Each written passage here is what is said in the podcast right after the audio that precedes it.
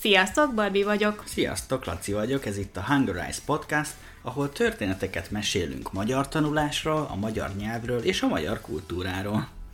Magyarország nemrég ünnepelte a születésnapját. Így van, augusztus 20-án.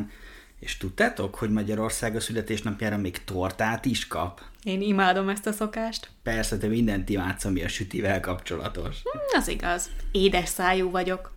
Na, szóval a mai részben az ország tortájáról fogunk mesélni nektek. Ha szeretnétek olvasni is a történetet, a Patreon oldalunkon megtaláljátok a podcast átiratát szólistával.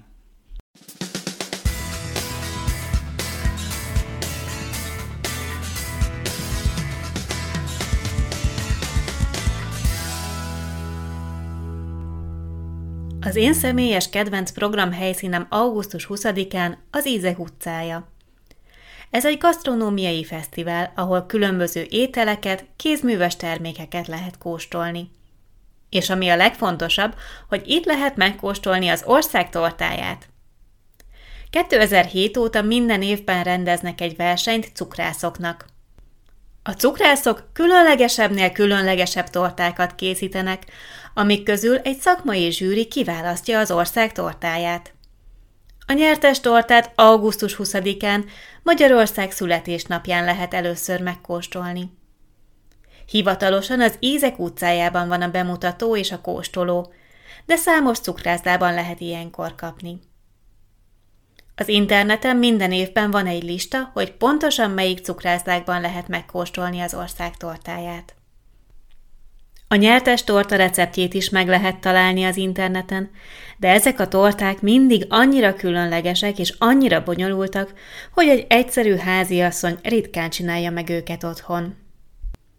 Az első ország tortája 2007-ben a madártej torta volt, amit a Zila kávéház készített. Idén, 2022-ben a Huncut Szilva herceg nevű torta nyert. Ez egy csokoládés, mogyorós, szilvás, vörösboros torta, tetején vörösboros, áfonya és szilva zselével. 2012 óta az ország cukormentes tortáját is megválasztják. Ezek a torták fehér liszt, hozzáadott cukor és tartósítószer nélkül készülnek. Ezzel próbálják felhívni a figyelmet az egészséges életmódra.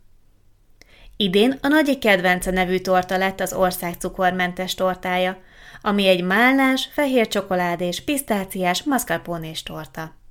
Én már nagyon várom, hogy megkóstolhassam. Laci, te jártál már valaha az Ízek utcájában? Nem, még soha. Nem szeretem a sok embert, ezért a 20 hétvégén szinte soha nem megyek be a városba. És te? A tömeget én sem szeretem, viszont az Ízek utcáját imádom. Kaja, kaja és még több kaja. Oh, fantasztikus. És meg szoktad kóstolni az ország tortáját is? Persze, ezért megyünk oda. Az elmúlt 6-7 évben mindig megkóstoltam az ország tortáját. Nem mindig az Ízek utcájában, de mindig megkóstoltam. És melyik volt a kedvenced? Az abszolút kedvencem az őrség zöld aranya nevű torta volt. Tök magos, málnás, fehér csokis, a mennyei. És te meg szoktad kóstolni őket? Hogy őszinte legyek, nem emlékszem, hogy valaha megkóstoltam el. Lehet, hogy igen, de én ezeket elfelejtem. Szörnyű, hogy milyen feledékeny vagy. De amit viszont nem felejtünk el, az az öt kifejezés, amit ezen a héten kiválasztottunk nektek. Bizony, a héten a Daily Dose of Hungarian projektünkben ezek lesznek a napszavai, ezekkel írunk nektek dialógusokat. Nézzük, melyik ez az öt szó. Cukormentes. Olyan étel, amiben nincsen cukor. Íz. Ezt érzed a nyelveddel, amikor eszel vagy iszol valamit. Szakma. Olyan foglalkozás, amihez tanulni és gyakorolni kell. Zsűri. Emberek, akik pontoznak valamit egy versenyen. Cukrászda. Egy hely, ahol süteményeket, fagyit és kávét lehet venni. A következő részben Elke történetét meséljük el nektek. Köszönjük, hogy ma is meghallgattátok a podcastunkat. Két hét múlva találkozunk. Sziasztok! Sziasztok!